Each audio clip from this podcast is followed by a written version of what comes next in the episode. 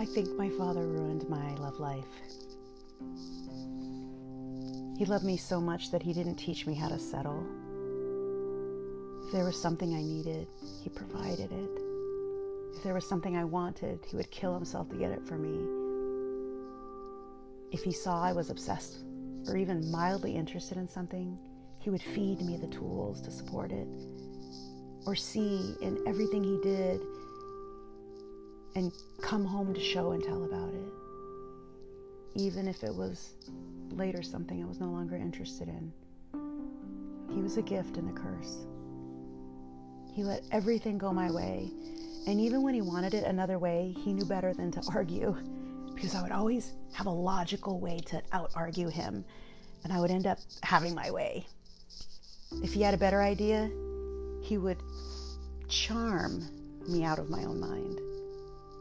And as a more damaging consequence, when I wanted something I had no business wanting or had no wisdom to not want it, he went my way and supported my locura, all my experiments, buying endless subscriptions to magazines and books I never read, selling my family piano for cash, marrying a man after only four months of knowing him. Whatever I wanted, it was within my reach. And in worst case scenarios, all I'd have to do is wait. I still do that. Wait for a man to come my way who was perfect for me. But if I saw him in my vicinity, I know I could get him regardless of what he wanted. I learned how to seduce to get what I wanted, as my dad has taught me. I knew how to seduce and wait. But now that I know better, I've learned two things about my patterns in choosing men. I choose men who bend over backwards and dote on me like my dad did. Or when I wait, I end up choosing men who are completely unavailable. And because I've always gotten what I've wanted, I've waited as if all I was waiting on was for my dad to go and get the man for me. And almost all the time, I've only gotten what I thought I wanted. And usually, when I get what I thought I wanted, I'd find it's not enough for me. Not enough adventure, not enough security, not enough intellectual engagement, not enough silence, not enough liberty, not enough inspiration, not enough wisdom. My dad would always take me on adventures on the weekends a new restaurant, a new ice cream flavor, a new music album. My dad was always reliable and present. And to this day, with anyone unreliable, I work within myself a huge anxiety. And I always have to move on if I can't see the next step planned, or at least a habit pattern established. My dad always loved intelligent conversations. And for the most part, he loved to tell stories and he loved to share parables. So in our chats, I always knew him and my extended family even more intimately. I learned a great many things.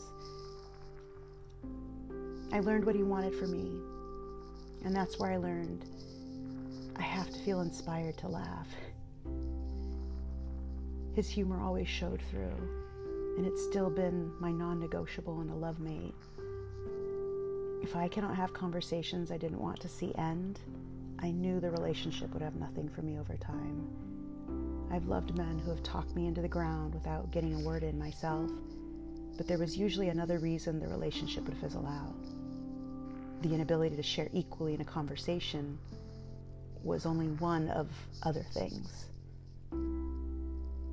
I still have an uncontainable love affair with silence.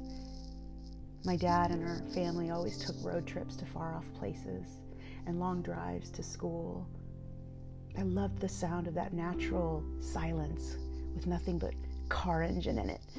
The sound of another car engine passing us, or the sound of water as we'd sit at the edge of rivers and creeks we'd drive a whole day to experience.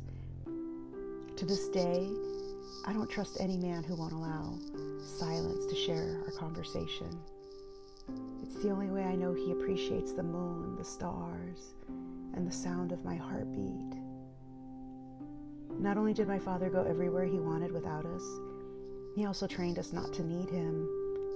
He didn't spend quality time with us as much as he spent quality mutual interests with us.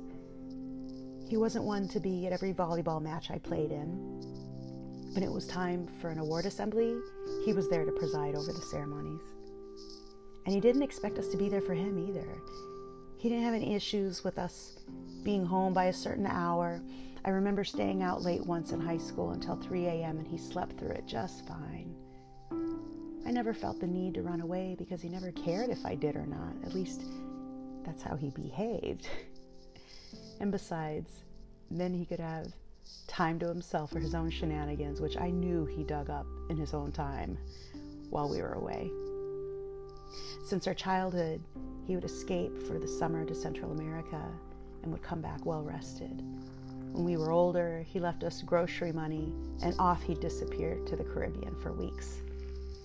We honored his liberty and never took it personally or found it a character flaw. He certainly honored mine. I can't help but feel the same rush of adoration for a man who loves to wander in his time and in his travels as I hope he would for me even though my wandering mostly happens in my imagination. But I know I need that time like I need my own breath. It made him an inspiring person, all the things he learned how to do. He loved to read and uncover, uncover mysteries and conspiracies. He watched programs on TV and would want to talk about them or invite me to watch them with him. It was from him that I learned about the hidden mysticism of religions and why I still have a romance with them.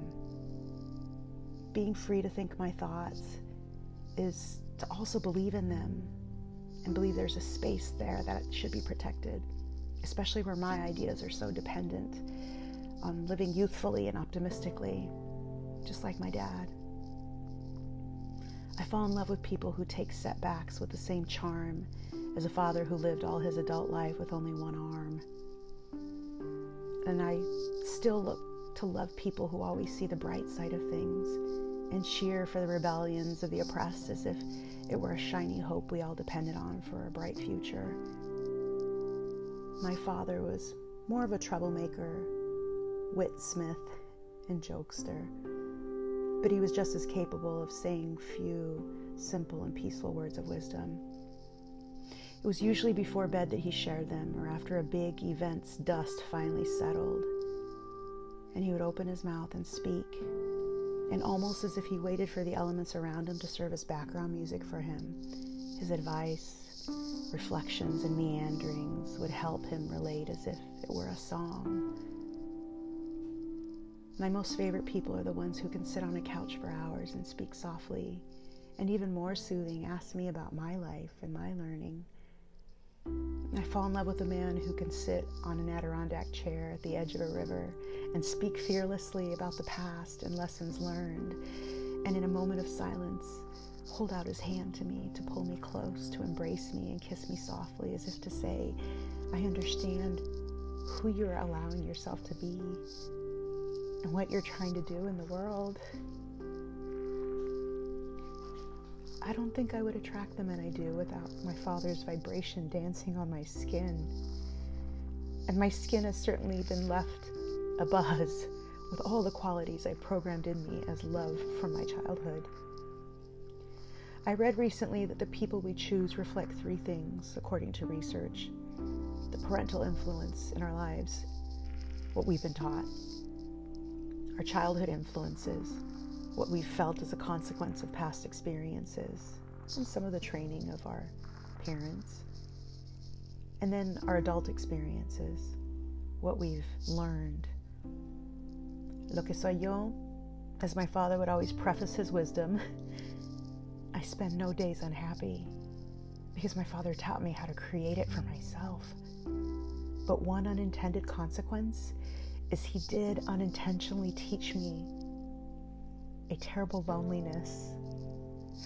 For who could fill such a void as to have left an ocean of love in me to swim through the uncharted and choppy waters of male currents and their own echoes from their own past and the beautiful disaster of our impasses?